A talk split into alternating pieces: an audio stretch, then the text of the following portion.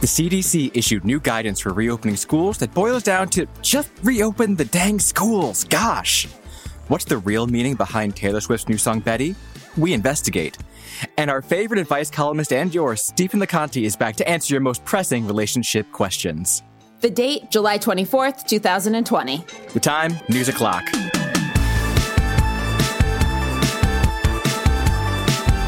Hey everyone, I'm Hayes Brown. And I'm Casey Rackham. Welcome to BuzzFeed's News O'Clock. Uh, once more, happy Friday, Casey. I'm so happy it's Friday because I thought yesterday was Friday. so it means today is actually Friday. It gives a sense of double Friday in a way. Like, oh man, exactly. I was so happy for yesterday. I definitely treated excited. yesterday like Friday. So. uh, what? You pounded several beers before bed? How was it? How are you treating it like Friday? It was the energy I was emitting. Oh yeah. I given the energy that I am currently emitting to, I I know exactly what you mean. That sort of semi-frantic like I'm almost free energy yes, that yes. just vibrates into the world. Yeah, I get you. Okay, time for today's top stories. Here's what you need to know. The GOP will no longer be holding an in-person convention this year as coronavirus cases have exploded in Florida. The convention was originally set to be held in Charlotte, North Carolina, but President Trump, who felt that North Carolina's COVID related precautions were overly restrictive, insisted that it move to Jacksonville, Florida instead last month. Since the Trump campaign made that announcement on June 11th, the case rate in Jacksonville has skyrocketed by over 1900%. In contrast, Charlotte has managed to hold its coronavirus caseload relatively steady since that time. In his newly revived daily coronavirus briefing yesterday, President Trump acknowledged that holding an IRL convention in Florida no longer made sense. Instead, the focus will be on tele rallies, which is interesting because according to the Washington Post, the Trump organization just recently applied for a patent for the term telerally. Meanwhile, the CDC issued new guidelines for reopening schools in the fall, and it basically boils down to, eh, fuck it, who cares? Send them back to school no matter what. The documents posted on the CDC's website on Thursday include one titled The Importance of Reopening America's Schools This Fall. Without providing much in the way of data or science, the document argues that keeping schools closed is a much bigger risk to kids than the coronavirus, especially in communities where transmission rates are low. Public health experts on Twitter were quick to point out that the document doesn't address things like how will students be prevented from infecting their caretakers or what schools should do when the transmission rates are high. According to the Washington Post, some of the guidance was actually written by the White House, not the CDC. But as BuzzFeed News reports, despite President Trump clearly wanting to make an election issue out of this, he's not exactly winning over the voters he needs in states like Wisconsin. I mean, we're just in overall an incredibly tough situation that shows how underprepared and ill equipped America is for a pandemic like this. Because really, it's like if we don't send the kids to school, then it's these parents who need to make money and how do they find someone to caretake? But if we do send them to school, now we have to worry about the teachers and infection rates. It's really a lose lose situation that we've not figured out yet. It is. And it's wild how people get that, but leaders don't. Because in that BuzzFeed news story, uh, Molly Hensley Clancy, who was out in Wisconsin, she spoke to a bunch of voters, two dozen women voters out in like the suburbs of Wisconsin. And it, they all had very nuanced takes on it. They were all not really sure. Like they want their kids back in school. They don't want them to have to suffer. They want to go back to work, but they know it's not safe. And so without having leaders who acknowledge that and try and work around that and figure out what to do, they're just kind of stuck, which makes it all the weirder that President Trump is trying to make this a very heavily black or white political issue. Either the schools are open and he's right, or they don't and you're against the president. Mm. Casey, what's going on on your end today? Uh, well, baseball started up yesterday in a very delayed opening day, and it was super weird. I mean, it was it was just weird. I, I watched the Yankees game. Uh, surprisingly, even though I'm in LA, I am a Yanks fan. My dad grew up in New York City, so I can't um, support you on that one. But you know, what? continue. so, anyways, the New York Yankees played against the reigning World Series champions, the Washington Nationals. Go Nats! Hours before the game began, Nationals player Juan Soto tested positive for coronavirus, reminding everyone that there is still no guarantee that athletes will be 100% protected while playing. Also, Dr. Anthony Fauci threw out the ceremonial first pitch and it came nowhere near home plate. the game ended early, though, when a torrential downpour cut things short. And then on the West Coast, the LA Dodgers played the San Francisco Giants. And even though fans weren't allowed into Dodger Stadium, the team found a way to keep people involved. Kind of. The Dodgers have given fans the option to pay between $150 to $300 to be able to submit their picture so that a cardboard cutout version of themselves can watch the game from the stands. I Oh, wow. That's a level that I can never imagine obtaining in terms of sports fandom. You know, I think it's kind of funny. And honestly, I will say, even though that's like absolutely ridiculous, it is nice to see those faces there because when I watch the Yankees and Nationals game, it's just like completely empty. And I will say, I know before when we were talking about soccer and we were like, oh, they're putting like fake crowd noises in the background. So it sounds like people's there. Turns out that is a much better than I idea idea than it being completely silent because I was just, it was sad. And then when someone hit a home run, the announcer was like, and the ball will sit there for eight or nine more innings. And Jesus Christ. Like, That's like, so we- weirdly dystopian. What kind of like weird Wes Anderson baseball game? It literally, it literally, the camera was a close up of a ball by itself in the stands. It was so depressing. I'm hearing like sad violin music in my head as it slowly rolls down the stairs. Exactly. Werner Herzog is narrating over it. As the ball rolls down the stairs, so too must life roll on. okay, okay. Even though I didn't know sports could make me laugh this much, we have to move on because we have to talk about Taylor Swift's new album, Folklore, but more specifically, the new song everyone is talking about, Betty. If you haven't heard it yet, here's the song's hook.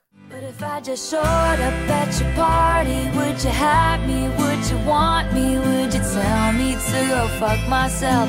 Or lead me to the garden? In the garden, would you trust me if I told you it was just a summer thing? I'm only 17, I don't know anything,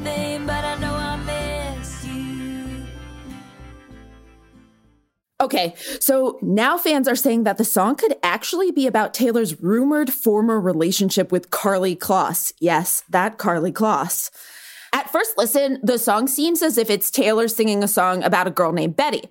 But there's a line that suggests it might actually be a song from the perspective of a guy named James who's singing about a girl named Betty. But here's where things get interesting because yes, I have searched every tweet that there is about all of the theories about this.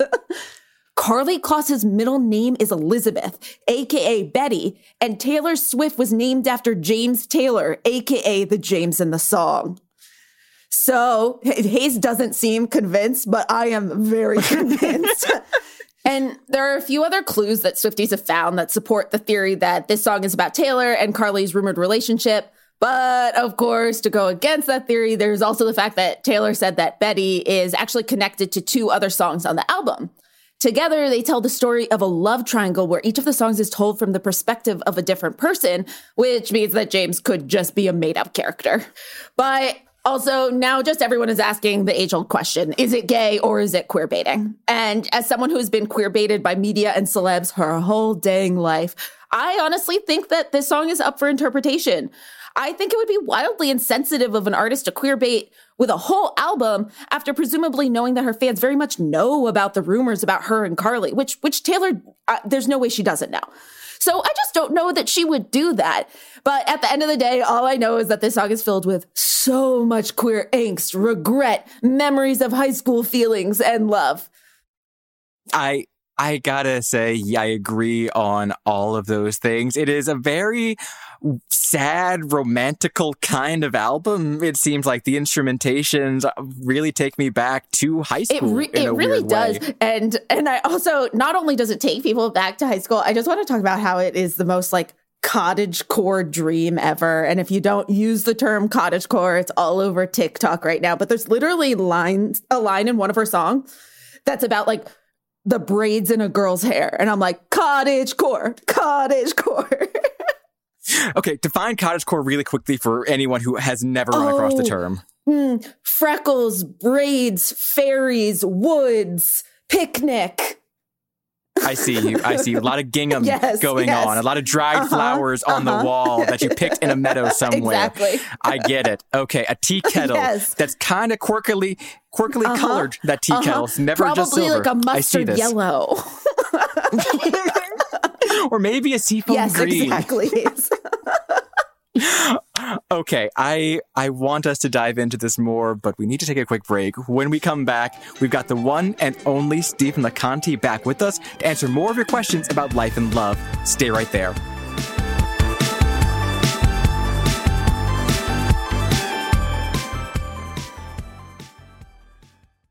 At SheFit, we're tired of hearing new year, new you, fat burning secrets, and lose weight fast. The only thing you need to lose is self doubt. The body you're in deserves respect, love, and support. Support you're not getting from your current sports bra. It's time to experience the only sports bra that actually does its job and outperforms the most popular brands on the market. It's time to feel real support from SheFit. Save $10 today at shefit.com slash 2022. NFL fans, nothing compares to being there live. What a play!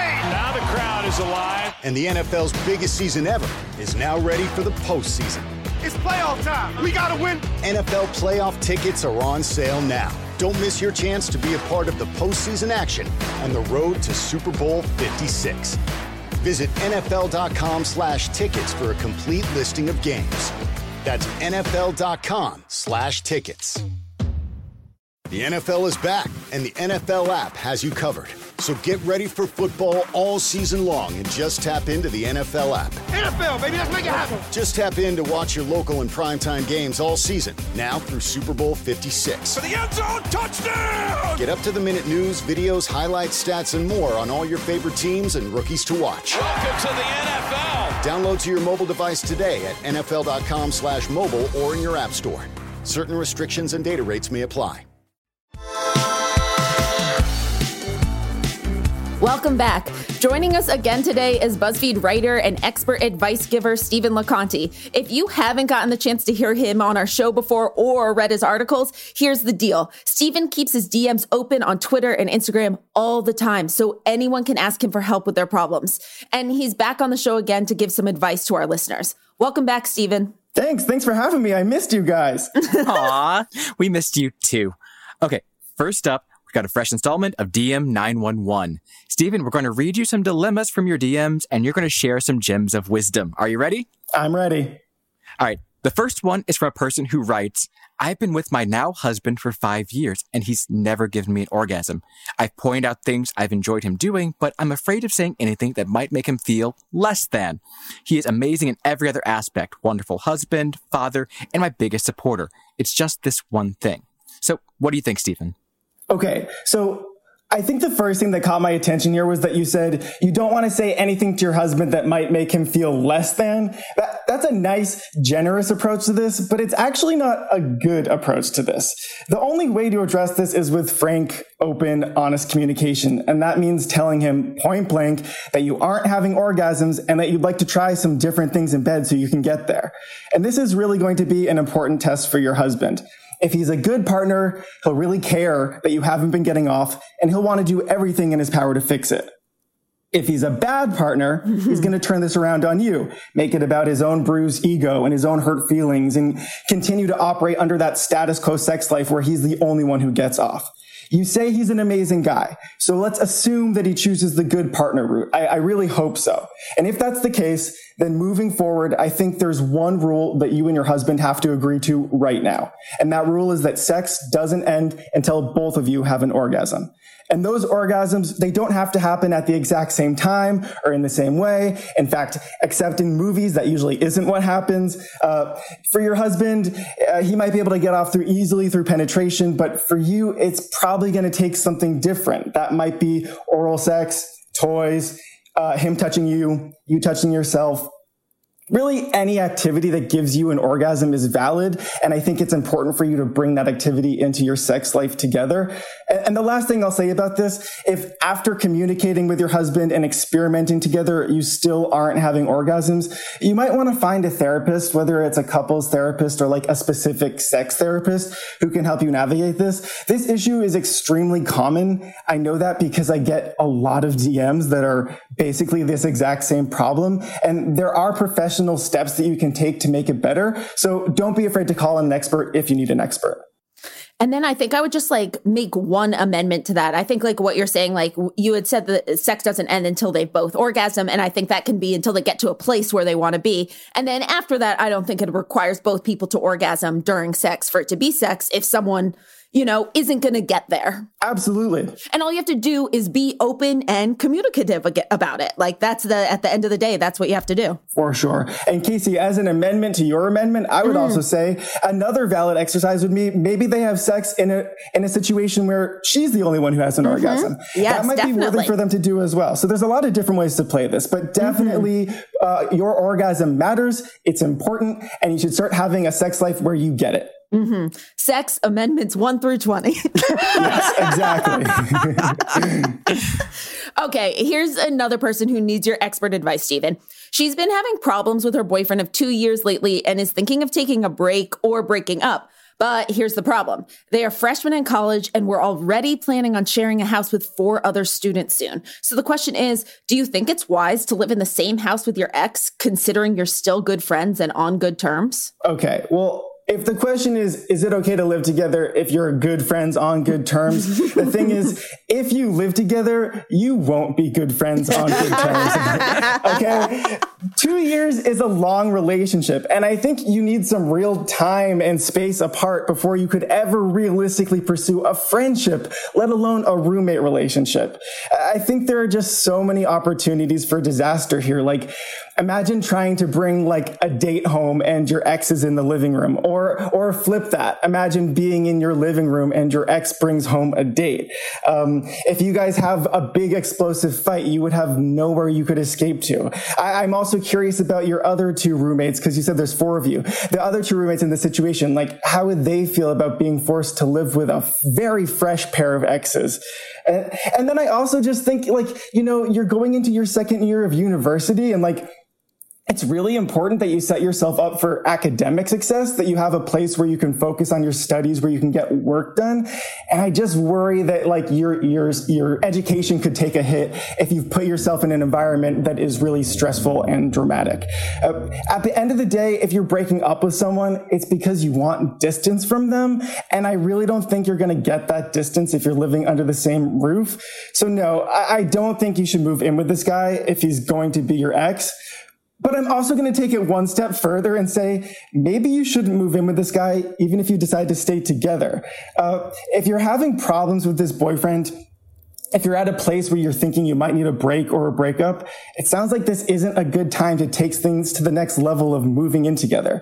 There are clearly some problems in the relationship right now, and those problems are not likely to get better once you live together. In fact, being forced into the same physical space is probably going to magnify all those problems by like a factor of 10.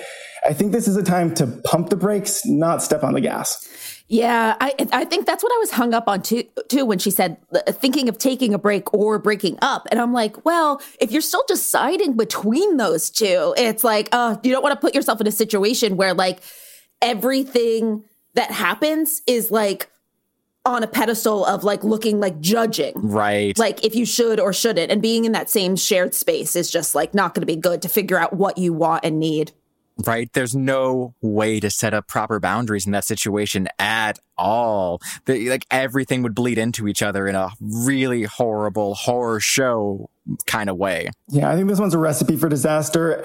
Uh, she wrote in the DM that she already has the house, so I'm not sure if she's saying that because like maybe she's put down money on it or something, but if there's any way to get like, you know, a subletter in there or or even to take the financial hit and just just in the interest of getting yourself a physical space that you're comfortable in, I think that might be worth it. Okay, Stephen, that was some really great nuanced advice, but we want to see if you can do it under a bit more pressure with a lightning round of makeup or breakup. Here's how it works. We're going to present you with a scenario based on a real message you received. And you have to quickly decide if they need to make up or break up. Okay, Stephen, you ready? I'm so ready. okay, here's the first one. My boyfriend watched porn and I've always been okay with it, but I found out that he video chatted with random girls and he took screenshots. He claims it means nothing to him. Should I believe him? Uh, no, you should not believe him. You should break up. It's only porn if the actors can't see you. Damn, that's a really solid point. Wow. Okay, moving right along. The next person says that they are in love with their boyfriend of five years, but they sometimes get sad about being together exclusively and feel like they miss out on other dates, experiences they could have had. Should they make up or break up? They should make up. Uh, crushes are normal. Crushes are fun. You can enjoy your crushes, but I don't think you should break up with someone you're deeply in love with over a crush. Mm, fair. All right, Stephen, here's the last one. This person writes My boyfriend loves to call me by my sister and my mom's names during bedroom time. Should they make up or break up? Uh, they should break up. If that's not a warning sign, I don't know what a warning sign is. And I'm pretty sure if I didn't tell you to break up in this situation, I would get fired. Yes, absolutely. that's not a breakup. That's a run situation yeah, in my that, book. That's that a is head a for the hills. Flee, net, block, delete, all Yes, of the that- above. that is How a does that even come up? How I know. Does he just let it slip out, or did he warn you before it? I just have too many questions about no, this. Hayes, it says loves to call me by my sister and my mom's names, which means it has definitely happened multiple times. Like, Ah, so many questions, so many questions. All of the answers bad. Look, it's a little bit shocking, but if you see what my DMs look like, nothing will shock you that much anymore. well, then, Stephen, we cannot wait to have you back to go over them. Thank you so Yes, much for joining us again. Thanks for having me, you guys. I love it here. It's so fun. Listeners, if you're in a tough spot and need Stephen's advice, you can just email us. Just open the voice memo app on your phone, tell us all about your dilemma, and send it to newsoclock at buzzfeed.com. That's newsoclock, all one word, at BuzzFeed. Or you can DM us on Twitter, where we're also at newsoclock. Oh, and we'll make sure to keep you anonymous. That's it for this week. We'll be back on Monday talking with BuzzFeed news reporters Craig Silverman and Ryan Mac about their bombshell report on the internal strife at Facebook. And remember, person, woman, man, camera, TV. This brain is like a steel trap, y'all. oh, got it still. News O'Clock is produced by Dan Bauza, Hiba El-Arbani, Alan Haberchak, and Sierra Tall. Special thanks to Tracy Ayers, Mangesh Hattikudur, Samantha Hennig, Patrick McMiniman, and Tommy Wesley. Be sure to subscribe to News O'Clock on the iHeartRadio app, Apple Podcasts, or wherever you go for your sound stories. And please take the time to leave us a rating and a review. Reviews are a great way for new people to find the show, and we'd love to get your feedback. And remember to set your alarm so you never miss an episode of News O'Clock.